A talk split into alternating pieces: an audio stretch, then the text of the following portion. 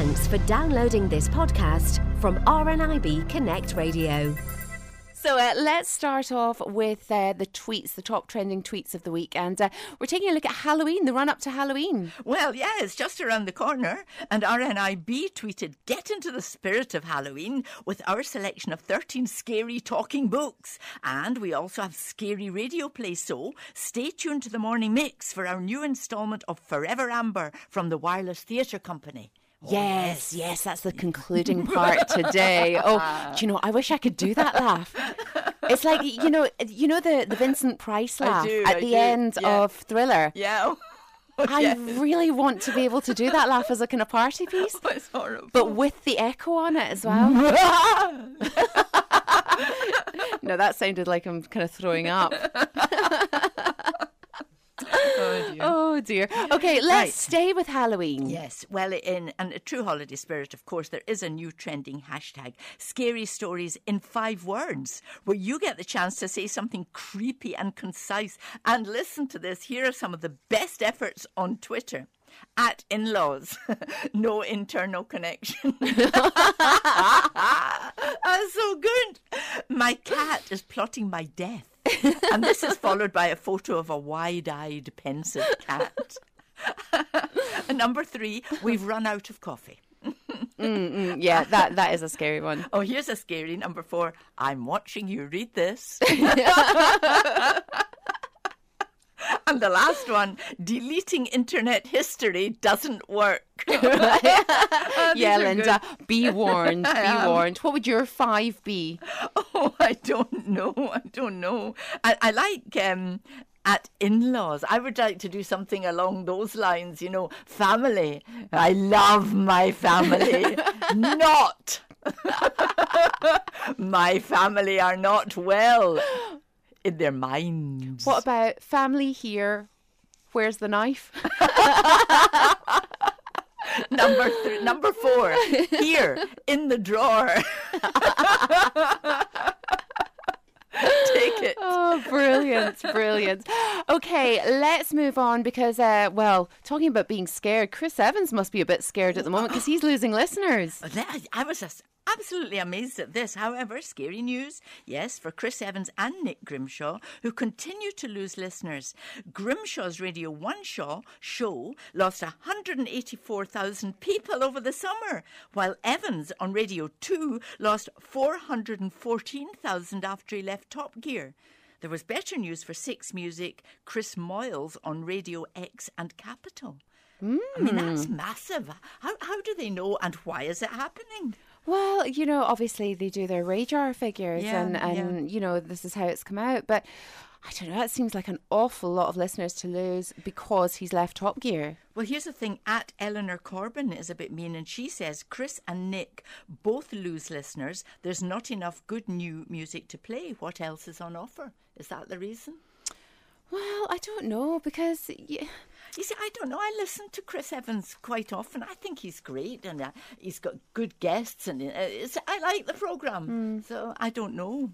I don't know. But obviously, you know, when you're changing channels... you listen to him while you're looking for RNIB Connect Radio. Yes, that's what you meant. Excuse me while I cough. It's just a moment, and I've gone. Well, it's very hot in here. Get out. Listen, let's take it back to RNIB now, and they've been tweeting about Newton Faulkner. I don't have a Newton Faulkner. Well, yes, I do. But it was this... Where dots, I was looking at the thing. But, yes, because we'd done that, I had it in my mind because I was going to say something about it. But you can still wear dots to raise lots for the RNIB. And Newton Faulkner recently headlined our See Through Sound charity concert. He tweeted a funny picture of him. I saw this actually, of him wearing a dotty hat and an equally dotty pair of Penelope Pitstop style glasses. Fantastic. Oh, I like the sound of the glasses. It was very, very, very funny. I saw it. It really, really was good. Oh, fabulous. Well, well done, Newton Faulkner. Honestly, he just... he just seems like such a genuinely nice guy. I'd love to meet him. Oh, I'd love to meet him. I've seen him a few times live, and he's so good with his audience. He's such good fun, and just honestly appears very, very genuine. I'm sure you could interview him. Oh, yeah, lovely. Let's get him into the studio. You'd like that, wouldn't you? Yeah, I would. I'd ask him for one of his dreadlocks, just so I could take it home as a wee souvenir. Don't know what I'd do with it. A dog would end up playing with it, probably. No, I think that's in one of the scary stories, one of the 5. Listen, Linda, let's take a look at our tweet of the week. Alison Fuller, no one would blame you if you accidentally poked his hand with your fork while he stole food off your plate. That's Girl Gone Blind, Maria Johnson, and she's of the same opinion. I agree, she says. No one likes a greedy guts. Now, you explain that, because I don't know. Yes, now, yesterday, obviously every Thursday, we speak to Maria Johnson. She's our Girl Gone Blind. She's a life blogger and a fitness coach. And she joined us yesterday. We kind of talk about our life experience with blindness. As you know, she's been blind 3 years and I've been blind 20 years. Right. And we kind of make a lot of comparisons and similarities to what we go through. And we were talking about eating in public when you can't see, especially for the first time, or the first, you know, the kind of early part of losing your sight. You're very self-conscious when you're eating in public. Yeah. But, you know, we had such a laugh with it. Because honestly, Linda, I mean, I was telling Maria yesterday that there's been times where I have accidentally put a lemon wedge in my mouth and been too embarrassed to take it out. So I sat and chewed on it and swallowed it. And it's just disgusting. Or big lumps of fat on meat or gristle or and it's your eyes are bulging and watering. Oh, that's horrible. And you just can't, you don't like to say because you lose face. No, exactly. If I was sitting with my husband, that's different. You know, I'd just go.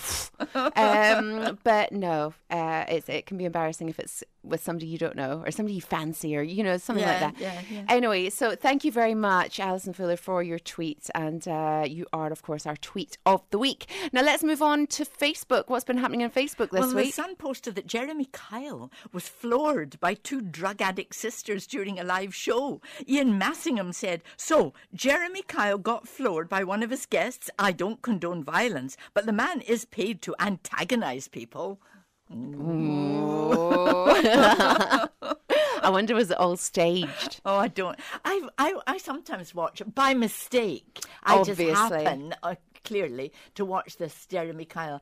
And sometimes I think, how can you say that and not be attacked? Well, it has been. Yeah. But, you know, I think it's hilarious that, you know, it's sometimes, you know, when you're off on holiday, like if I have a day off or whatever, and it's on, or it comes on sort of in the middle of the night sometimes. Yeah, it does. And it's always kind of like, you know, DNA tests, full of DNA tests. Yeah, and at the end, you know, it's always like, and the result is... Yeah.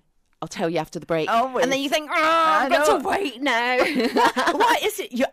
I find myself watching this terrible, dreadful programme. It really is. But I'm compelled to watch because you want to know, because you make your assessment. You say, he's not telling lies. He's okay. He's clear. But you've got to know. And then sometimes you're right. Sometimes you're wrong. The thing about programmes like that, Linda, are you actually have to turn over when the music starts. Yes. You know, it's that show. I don't want to watch it. Yeah. I'm going to turn over because the minute it comes on, you're hooked. You are. No matter how much you hate it. Yeah. That's right. Yeah, definitely. It's clever telling, isn't it? It is indeed. Okay, we've got time for one last Facebook post of the week. Well, Guide Dog Scotland, they posted about 2 preteens. Yeah, that's a funny word because if you look at it, it's like preteens. 2 preteens who raised money for the organisation. Their names are Charlotte and Alistair McPherson. And they used their musical talents and raised an amazing £106.18 by busking.